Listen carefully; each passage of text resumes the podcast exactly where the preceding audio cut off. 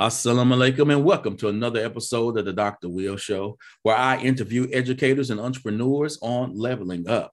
Each episode, I zoom in someone who's dope and would just sit back. Oh man, I screwed that up. And we just sit back and sit here and have a conversation what it means to live your best life. Now, if this is your first time checking out the podcast, this is the Mobile University for Entrepreneurs, and I'm your host, Dr. Will. Today's guest is Dr. Tara Blackshear. Y'all, this is going to be good. We had a conversation before we were recording, so now I know this is going to be real, real good, people.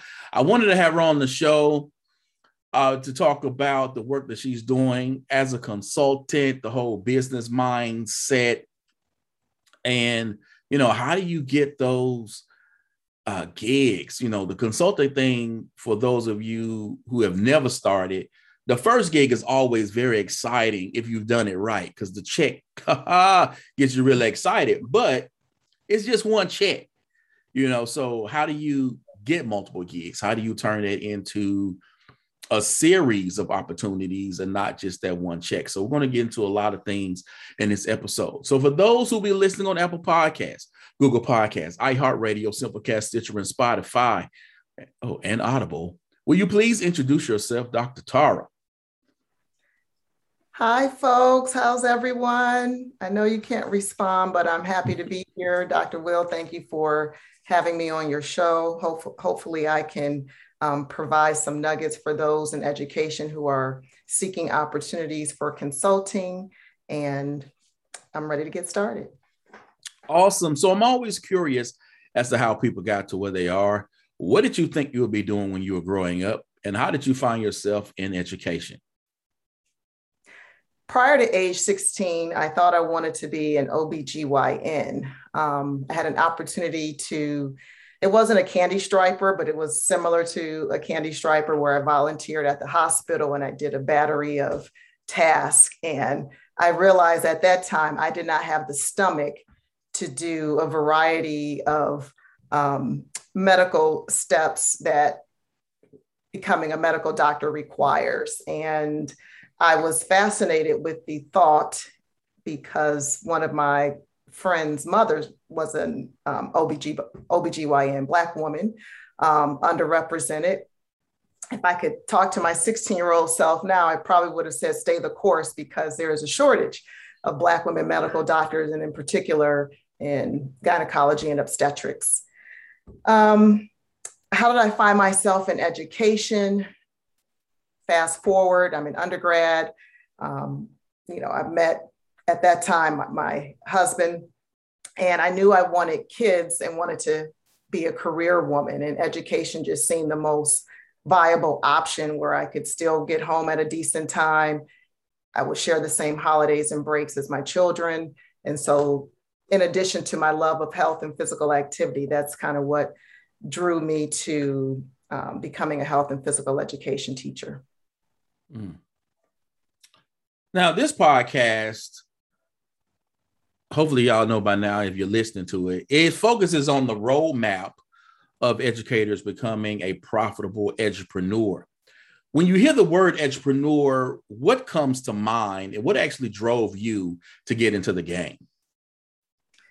When I hear entrepreneur, I think of educators um, capitalizing on their expertise. And so often, educators give their work away for free. And there is, um, from my experiences, there is a sense of um, service that is accompanied with teaching.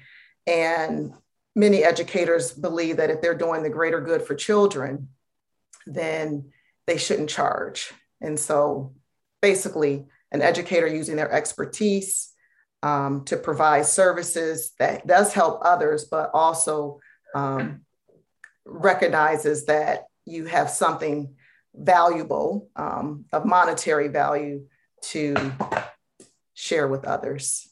You, there was a second part of that question I think I missed. Uh, what drove you to get into the game?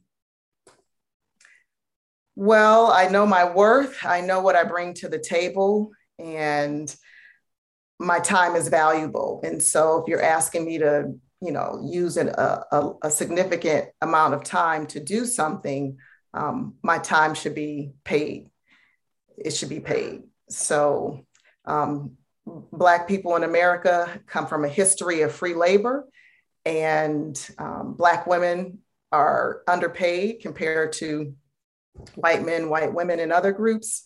And the free labor stops. Um, you know, the, the free labor stops. Can't c- continue to to draw from an, an empty well, so to speak. Hmm. I hear you, and, and that's one of the things that you know, in talking about becoming an educational consultant, a writer, uh, podcaster, creator, all those things that are, are, sort of wrapped up into entrepreneurship. And when I talk about financial literacy and entrepreneurship, uh, entrepreneurship education in K through 12, you know, a lot of people, I've gotten pushback from certain people. And it's now starting to be one of those things that more and more people are uh, supporting and are like, all right, Will, I hear you, I hear you. But in the beginning, you know, a lot of people were like, you know, what? Like, why are you talking about this? Why should educators be charging? Because for so many of them, they were like, you shouldn't charge a teacher for a lesson plan. You shouldn't do this because that should be given away for free. And I'm like, why? Because I spent time making this, or some other educators spent time making this, or you're using your uh, intellectual, you know, capital on something. Why should you not be rewarded for it? Because you're not going to, you know, go and go to the doctor and say, uh, by the way, I want this visit to be for free. Uh, you can ask, but you're not going to get it uh, unless it's a certain type of clinic. But you know, they're going to charge for their services. And the fact that you would ask another educator or expect other educators to do so, I find that to be, you know, hilarious because again, I never started out with the intention of doing this.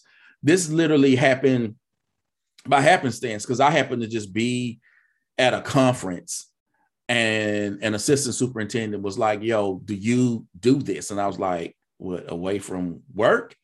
And he was like, "Yeah." And then he showed up to one of my sessions, and I was like, "Yo, is this a job interview or something?" He was like, "Kinda." And after my session, he said, "We'll be in touch." And that was from there. That was my first paying gig, and and I got paid like $2,300 for eight hours, my first time out. And I was like, I'm looking at this check and I'm like, hmm. I was I was like, did I just get paid $2,300 for eight hours of work? Plus, he took me out to one of the nicest restaurants in the city. And I did the work that I normally do. I said, hey, count me into this game. I'm I'm here all day.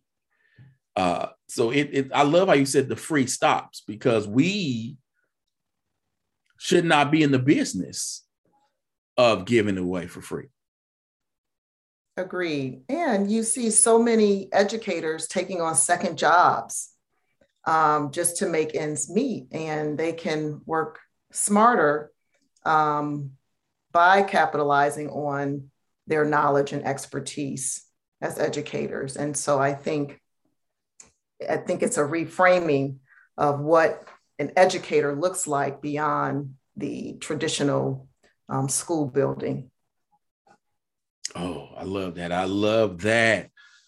So once you decided this was something that you were going to do, you had to look at your experiences. You had to look at your knowledge base, the work that you were doing to determine uh, your niche, your lane, what you were going uh, to be doing to expand uh, your classroom to that larger audience. Uh, what services does your company offer? Who is your target market? Uh, and what do you hope the impact that you're going to make? Well, I offer consulting in the capacities of working with organizations and institutions that provide health, physical activity, and or education um, services. I, I initially was focusing on health disparities, um, in particular with Black girls and women. Um, I have transitioned more of it into an equity scholar across the board in health, physical activity, and education. Um, I've lived on three continents.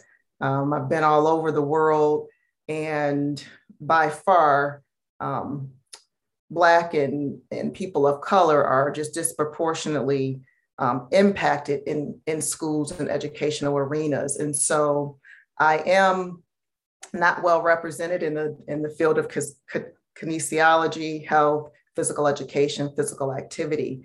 And many agencies, organizations, and institutions are providing services to Black and Brown youth um, or Black and Brown people.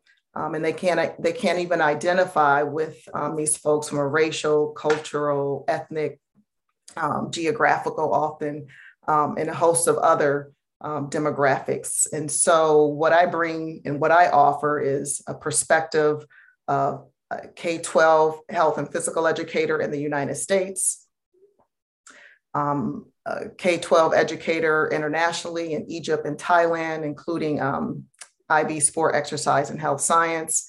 And so my diverse experiences, who I am as a Black woman, um, teaching in predominantly um, Black schools, predominantly white schools, and very diverse um, school settings.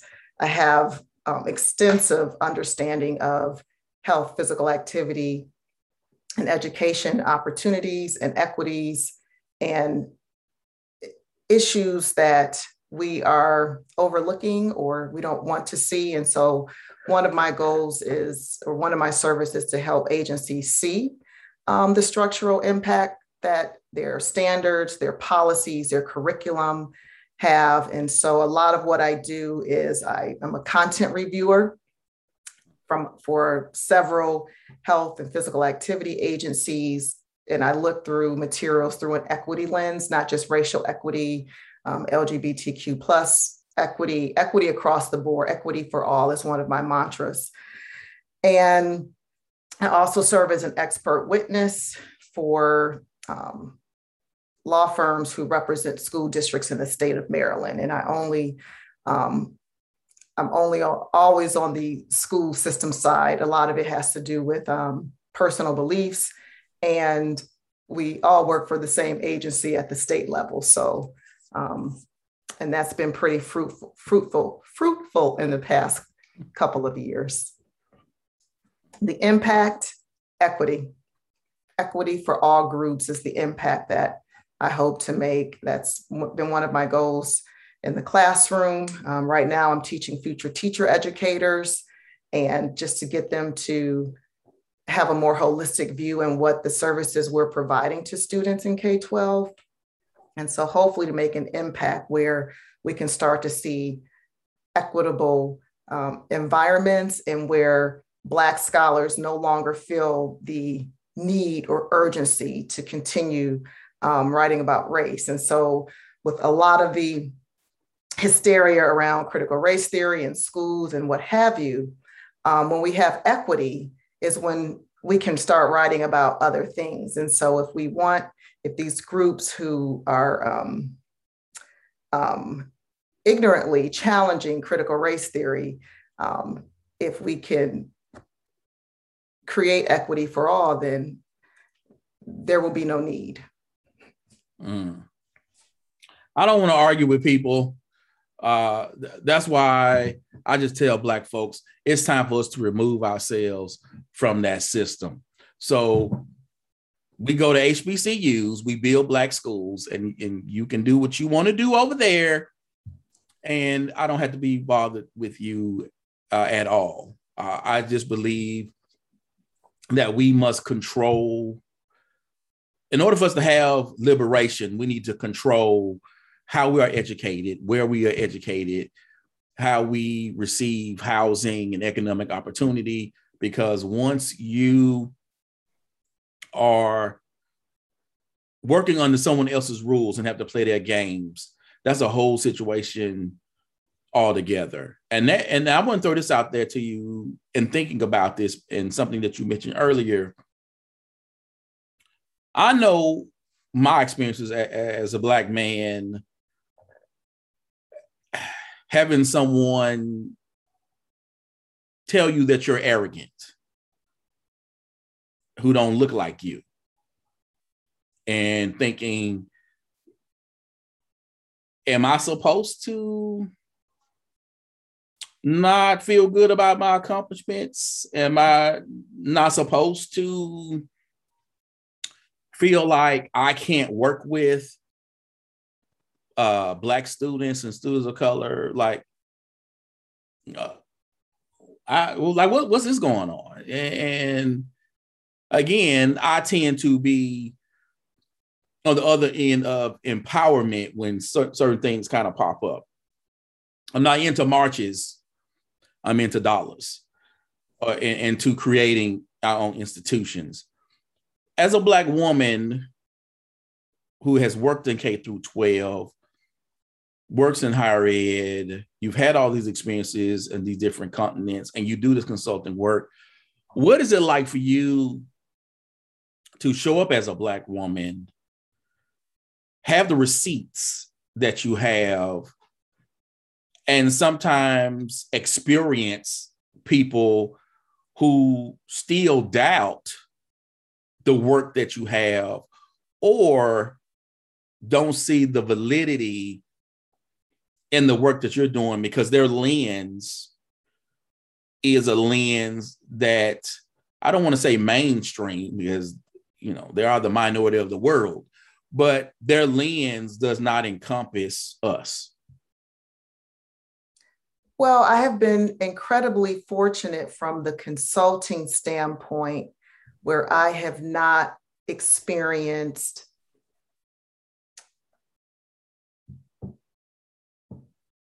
or oh, I haven't experienced um, racism, microaggressions, um, feelings of being marginalized. I have been very fortunate. These people have sought me out um, because of my my my track record.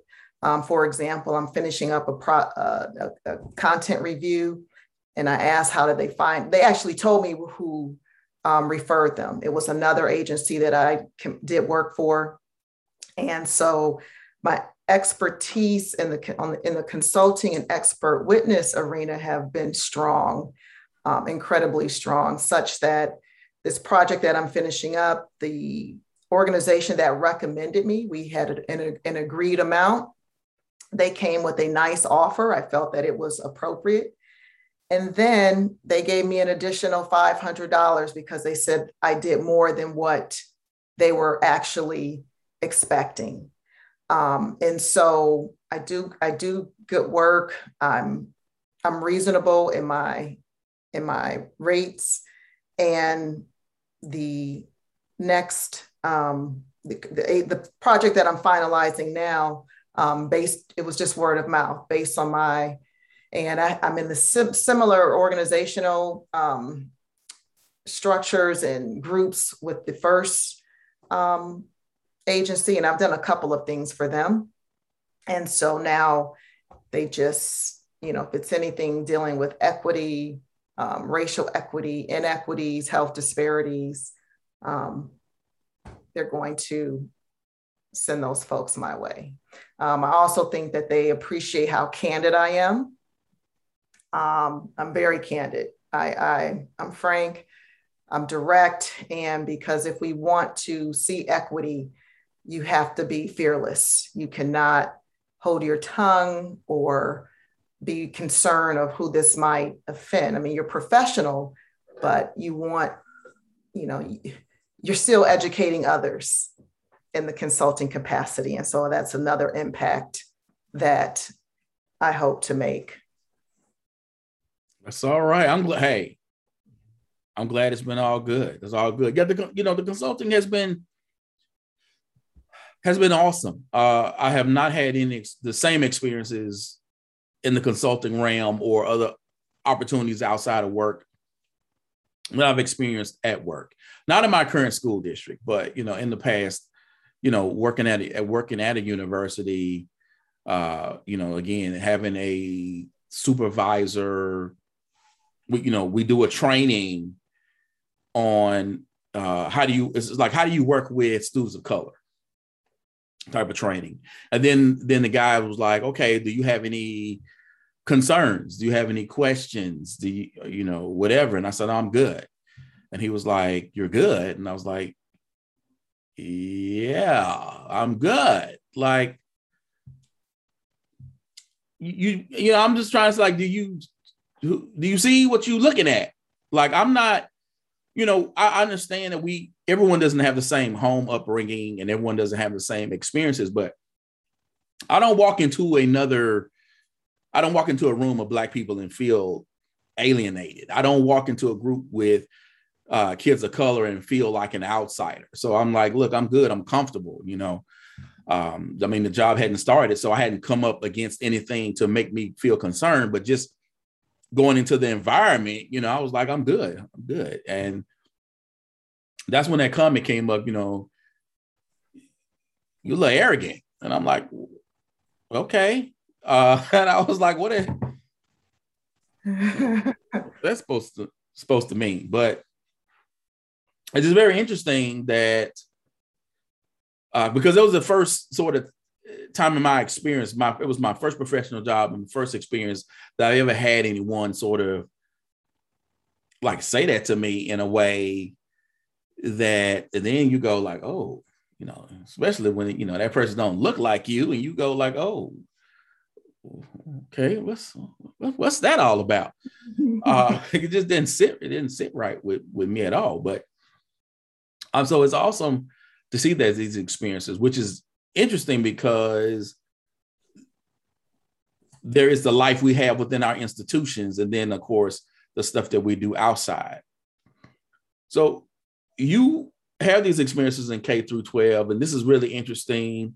And I want to get your take on it because a lot of what happens in K through 12 uh, is we, and I say we because I'm a part of the system, we like to point out deficits of students right? Even in teachers, you know, we like to come in and say, you're not doing this well. Students, they're not scoring, they're not meeting this score. Instead of going in and understand, okay, these kids have these strengths. How can we leverage those strengths? How can we tap into those strengths? How can we build those strengths? As well as certain teachers. Like certain teachers, can be labeled as not a good teacher, but you may not be putting them in the best situation for them to be the best that they can be. Not that they're just terrible, but you you have them teaching this curriculum, you have them teaching this grade, you have them teaching this way, things that just don't gel well with who they are. Given your experiences in that same system, when did you start to fully believe in yourself or or when or how long did it take you once you started to figure out like this is who I am and I got this? From an educator standpoint or in the K 12 experiences? Well, in, in, general, right? Because, like, my wife told me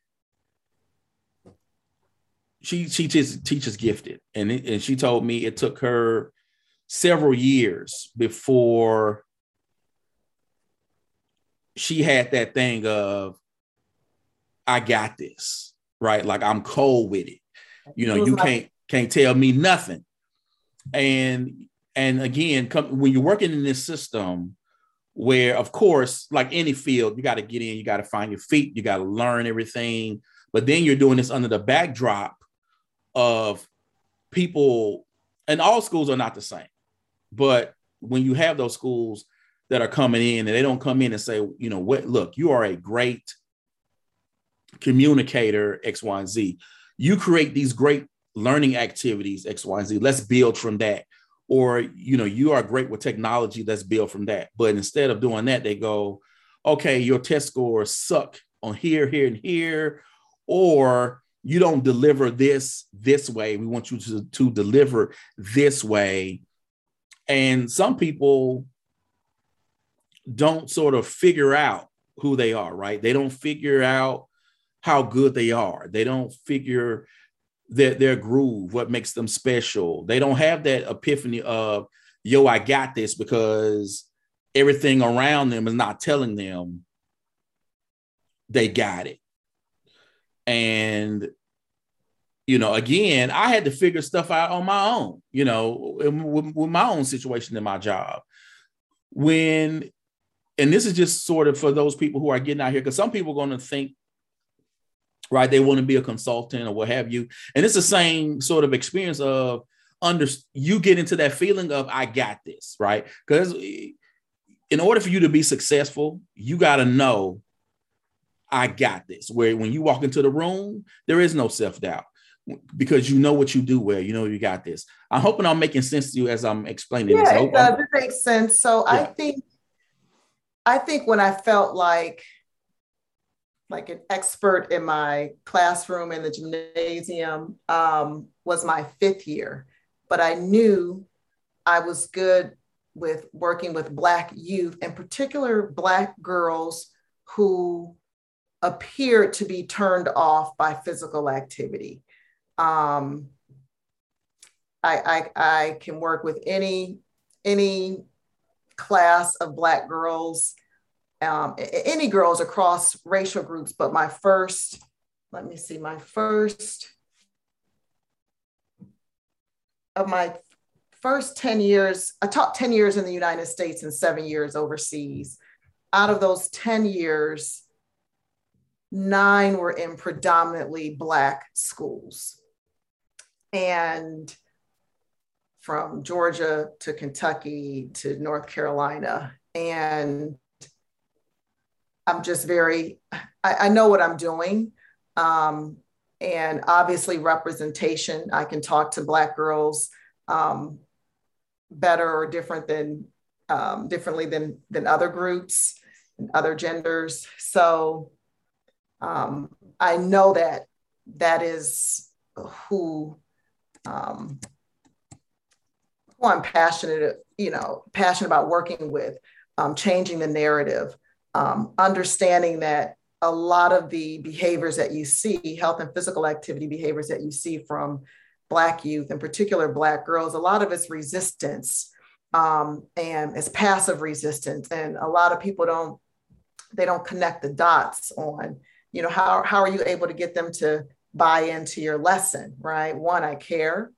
Um, two i'm holding them accountable and i look like them. So i knew early on that black girls black women were the groups um, i wanted to address. Obviously i'm a black woman myself but i've had some incredible stories across racial ethnic cultural um, lines, gender as well. So year five is when I felt like I, I was married at the time. And I remember I came home and I said, I'm either, I said, the job is getting easier or I'm getting better at it. And both were true. I was, it was easier because I was getting better at it. And so I would say year five was a defining moment where I knew um, I knew my craft. I knew I was good. Um, in particular, high schoolers. High school's my, you know, the the stage where a lot of people give up. Um, and so yeah, I hey, hey, that's like teaching grown folks. oh. kids got their own mind and their own business at that age. Yeah, looking your age and older, especially how young I was at the time. Um, yeah. So I want to get into the reality of putting oneself out there when you are when you first say, "Hey, I'm I'm I'm a consultant," and booking gigs and really building that name for yourself so that work does come uh, consistently.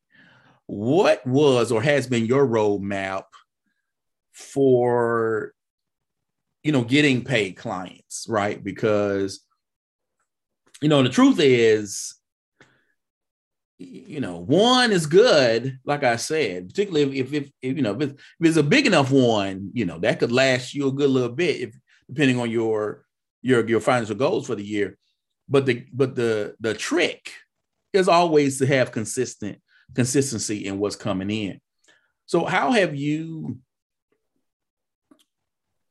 created a, a plan for yourself uh, or or what, what has been your roadmap for you to actually get those consistent gigs? Um, thanks for asking. Um, I was getting some small like workshop things, and I remember I came home to my partner and I told him, I said, I need to update my website. I had a website that was created, I don't know how many years ago, but it was more for securing a job. It was more of my CV online. And it was a little dated. And I said, I need to revamp and upgrade my my website. And I had a couple co- couple colleague friends who, um, not at my institution, but other institutions doing some consulting, and I, their websites were, you know, laid out. And I said, you know, I really need to update it. And he was like, websites are are no one's using a website. I said, yes, they are. They are using websites. So I literally I updated my website and I got a phone call the next day um, for an expert witness job. And I asked, I said, well, how did you find me? And they said, oh, I did a Google search and your website came up. And I told them, I said, see, my website drew traffic my way. And um, I've had three um, cases um, with this particular law firm with various school districts in the state. And then I got a referral from someone else. It was on the plaintiff side, which I don't do. So I have a, a colleague friend in Washington, D.C. And I said, Do you want this opportunity? And so she is just delighted. She's in education. She was unaware of the opportunities and she's just said, Thank you, thank you. And I've, I've shared resources with her, invoices, um, verbiage to respond, how to respond. And so, um, yeah, so if I can help others, that's that's equally um, rewarding. Mm. Yeah. So website is one way, and then again, the word of mouth, doing good work, um, and it, it's just who I am, and so I do the equity content review, content development. Um, you know, I've been asked to write curriculum. And I can't just do the, like, if I see other things that need attention, I'm going to address it. And that's when that agency said you did more than an equity review because, you know, it's, it's the teacher in me, right? I'm teaching health and physical education, but if students are um, writing poorly, I'm going to correct that. If they're using poor grammar, I'm going to correct that. So um, I look at it in a more holistic framework, not just equity. And um, so I think that's just served served me well. And really, I think the doing good work um, speaks volumes. Mm. Now, I am personally at a point to where I am rethinking what I am doing as a consultant, as well as my full, as well, as well as my full time, right? I've been where I am for nine years and I'm I enjoy the work, I enjoy the people that I work with. But at a certain point in time, you know, you start to think about what more can I do? When do you listen to your heart and when do you listen to your head? I listen to both depending on the circumstance. And so my gut has never let me wrong. When I go against that, something, and I've just learned trust your gut. But whichever one is speaking the loudest is where I lean towards. But um, usually one impacts the other. They're not really in um, isolated or individual. Um, they're for me, they're closely connected. And I've never been afraid. Um, fortunately, my parents, I think they just raised me that way. And my dad is was an entrepreneur, recently closed his, his firm, but he had his own law firm um, many years ago. I mean, he closed it not that long ago, but started it many years ago. His firm bought a building, I mean, pretty progressive for a, a Black law firm. And he always raised us to work for yourselves. And he didn't want to report to anybody telling him what to do, how to do it, and so forth. And so, I mean, depending on what you do, I do think it's a little bit more challenging for um, an educator to just to have an educational firm um, because just the, the nature of our clients, right? Our students, um, people who aren't directly paying you, they're paying, you know, the community with via taxes are are paying. Um, but my brother, he's he's an entrepreneur. He's got you know things, and so I think that's probably where I got my first um, understanding of entrepreneurship. And, um, but I would say I listen to both, but whichever one um, is speaking the loudest. Hmm. So, where have you found a community, uh, mentoring, fellowship with other entrepreneurs, and how has that network helped you grow your business?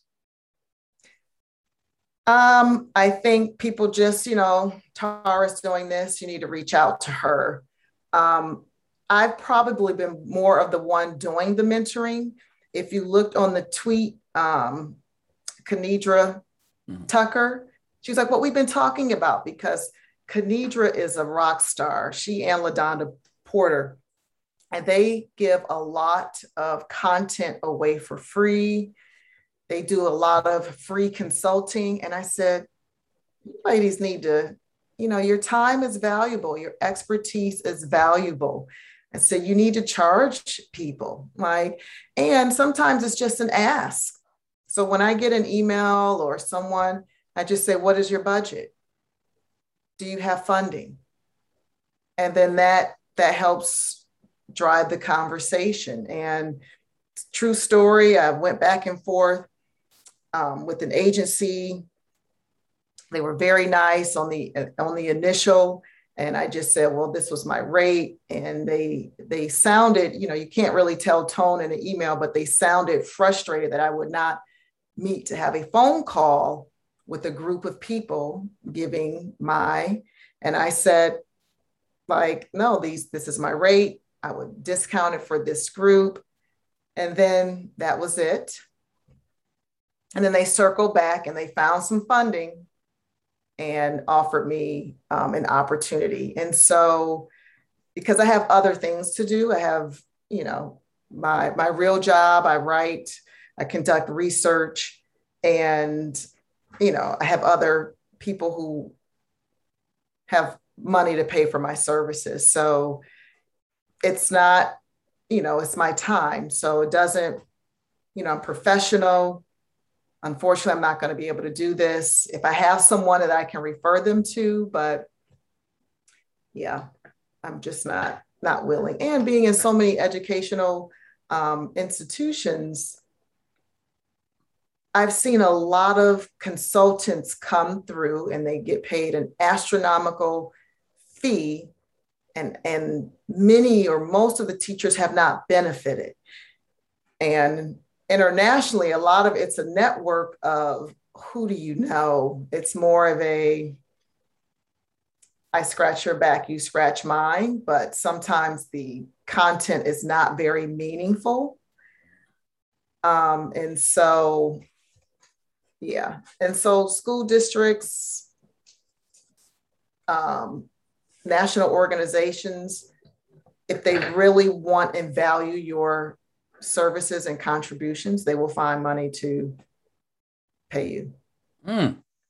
Where did that self worth come from, right? Because there are people who will jump at the first offer, right? Or will lowball themselves because they don't see the true value in saying, hey, this is here. And, you know, like you said, hey, you'll do a discount for, you did a discount. If I know a certain group and they come to me and they and they need a discount, right? And I, and I know and I know about them. I would do it, but to a certain extent, right? To a certain extent. But I'm not coming to the table with a discounted mind, right? It's not going. That's not how we do this. How do you? Where did that self worth come from? Particularly, I'm going to throw this out there.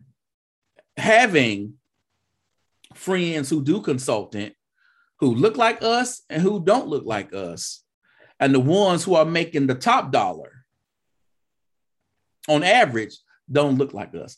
I mean, uh, only don't look like us. Now there are some of us who are making that top dollar, but it ain't me. You know, it ain't many of us compared to a longer line of them who are making that top dollar consulting consulting money. Where did that self worth come from for you to be able to say, "This is my rate. This is my starting point." If we want to continue this conversation, it is what it is and be willing to walk away versus just saying, look, I'm I'm whatever check, whatever offer they give me, I'm jumping at. Well, I did do my research in particular um, with the consulting and with the expert witness. And it just kind of depends on, you know, are you being deposed? Are you going to have to get on the stand? Are you just reviewing materials and giving your, your, um, your expertise? And for that, I charge a fair amount, but I will tell you that um, the response from the attorney was like, you know, it was on the phone. It was sounded like, well, that's a drop in the bucket, right? I'm like, maybe I should start charging more. Um, and so, and so, but I think that's a lot of when you're getting started. I think people, and I think that's okay as long as it's it's worthwhile, meaning you're not, you know, you're not doing um, 10 hours of work and charging three hours. You know what I mean? So um, the the rate sometimes is based on demand, right? How how quickly do you want it? Who else is asking me to do work for them? Um, you know, what project has the most value? And I mean from a um, if it's a large agency, is it, is it going to reach more people or is this more of a, a, a smaller, you know, individual segment? So did my homework, reached out to consultants of a variety of, of consultants, not just educational. Um, and then calculating the time. Um, I have a formula now. So I've done quite a few workshops for pay and I have a formula. And if it's an hour workshop, how much time am I do I need to prepare? Um, I've had an agency recently, and they just said I was referred from one agency to another. She she said you could just do what you did for that group, right? And I said, well, I do like to tailor it to the audience, the still a health and educator audience, but to the specific state. And repackaged, I threw out a number and they threw out a number back that was higher. They were like, oh, this is just our flat rate. Right. And so, you know, that's been rewarding where people have paid me more and they didn't have to. Right. And That's why I say I've been I've been treated well on that scene. But um no, it's been rewarding. I really enjoy doing the um, equity content review, content development start cost a lot more. Um, I've actually been back and forth with an agency that I've conducted a paid for workshop for them um, last year. And we keep going back and forth. And I don't think they want to pay me. And they could just say that. But this was basically my number. And they're working with a larger organization that I'm affiliated with. And they basically said, Well, what do you offer that they don't? Which I found insulting. So I think that was the only insulting, I guess, experience I've had. And it took six months for six weeks for them to respond. And so I've just been sitting with that for a moment because if you have to ask me what I offer um, compared to, then I don't think you have a good understanding of what I do. So I will draft that email response um, and be explicit on how we differ um, and why my services will be needed um, if you want to have equity. I hear you. I hear, hey. I hear you. I don't. That's the one thing that I don't like. Equity isn't my lane, and I remember having someone from a conference reach out to me and say, "We would like for you to host a panel on equity for this conference." And you know, I just told her, you know, equity is, you know, you know, it's not what I talk about. It's, it's not my exactly. it's not my expertise. Like if I ever talk about equity, it's about equity in the check. Uh, like I don't don't shortchange my money, but uh, yeah, because I'm in that technology integration, you, you know, lane, online learning. I mean, blended learning. So that's what I what I do. I don't have that that other other lens. I think other people need to be other people are more qualified they have they've done the work they've they've have the receipts they've done the research um plus i'm not very tact i'm a very tactful individual. Uh, so i don't think anybody should ever bring me in to talk about stuff like that because i don't okay i'm digressing right now. Uh, but so we get into this last question doc and it's been awesome having you uh, on the show. Uh, before we go, what is the best piece of advice that you've ever heard or ever received from another entrepreneur? And what is your advice to that educator who is interested in monetizing their talents?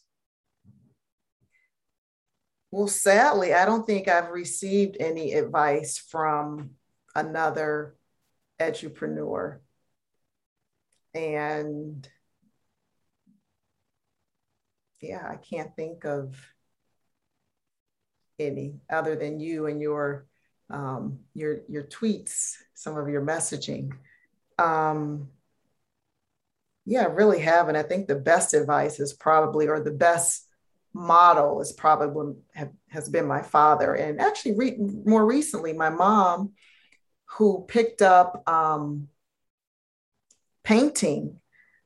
She has her her art business is has really flourished in the past few years. She published a book not that long ago, Priscilla Pfeiffer. Yes, I'm giving her a shout for her artwork.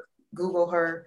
Um, and so she has really um, elevated her artwork and the positioning where she's in galleries and she's got collectors all over the world. So I think my parents have probably been most instrumental. And she did, you know, the more I'm thinking about it, she owned um, a business many years ago. I was in high school, middle or high school, called Rare Find. So I, I guess the entrepreneurial spirit has always been um, in my family from both parents. Um, advice to teachers I think teachers need to learn how to say no.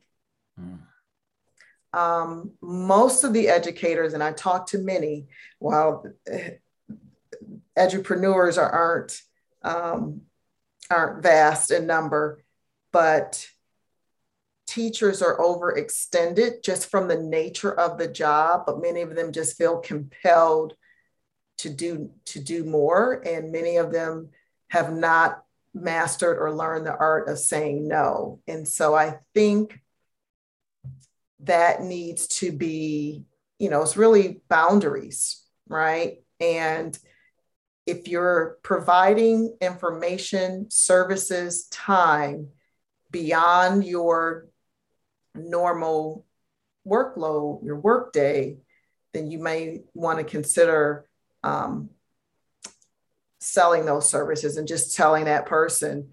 Um, you talked about the confidence to just ask. Well, you just ask, and either they have it or they don't. They can pay it or they don't. And my mindset is I'm not making the money anyway. So if they say no, that frees me frees my time for to do other things, um, even if they're personal, not just work things. But um, and time is money, and time is health, time is wealth. So I think if they are tracking the time that they are offering services for free, um, if that's more than one hour, a week, I would definitely um, come back and say, you know, I can do that. My rate is, my rate is, that's it. That's how you ask. Or do you have funding? This, this takes quite a bit of time. Um, and then, you know, if they don't want to, they can ask the next teacher to do it for free. And they'll probably find find it but i think teachers need to start saying no um, and saying yes to themselves. I hear you i hear now i tell educators all the time do not give it away for free. That's why you do not see me on twitter with you know representing all them ed tech companies i like a lot of us do because I'm not getting a check from those people, and I don't get certified and and um, specific tech stuff. My certifications like uh, come in big stuff because I want to make that type of money. You know what I'm saying? I'm, I'm so don't get myself in trouble.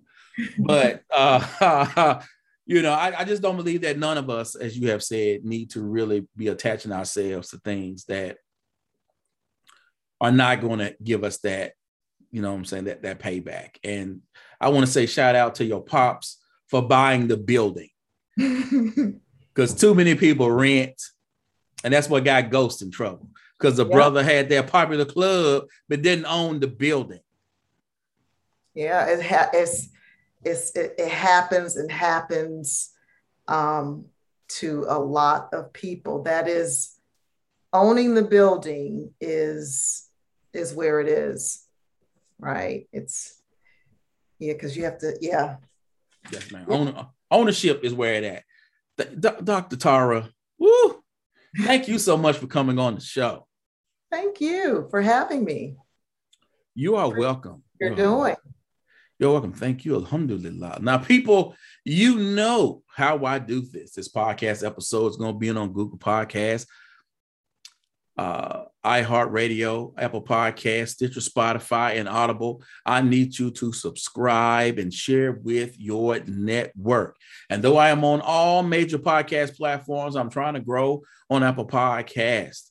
So I need you to listen, to subscribe, the stars are great, but a brother needs a review because he's trying to get Oprah on the show because I want her to know that we're doing big things around here. Again, I'd like to thank my guest, Dr. Tara Black Blackshear.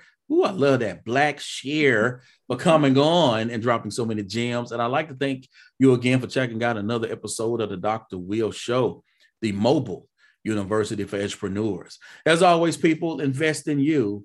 EDU. Peace.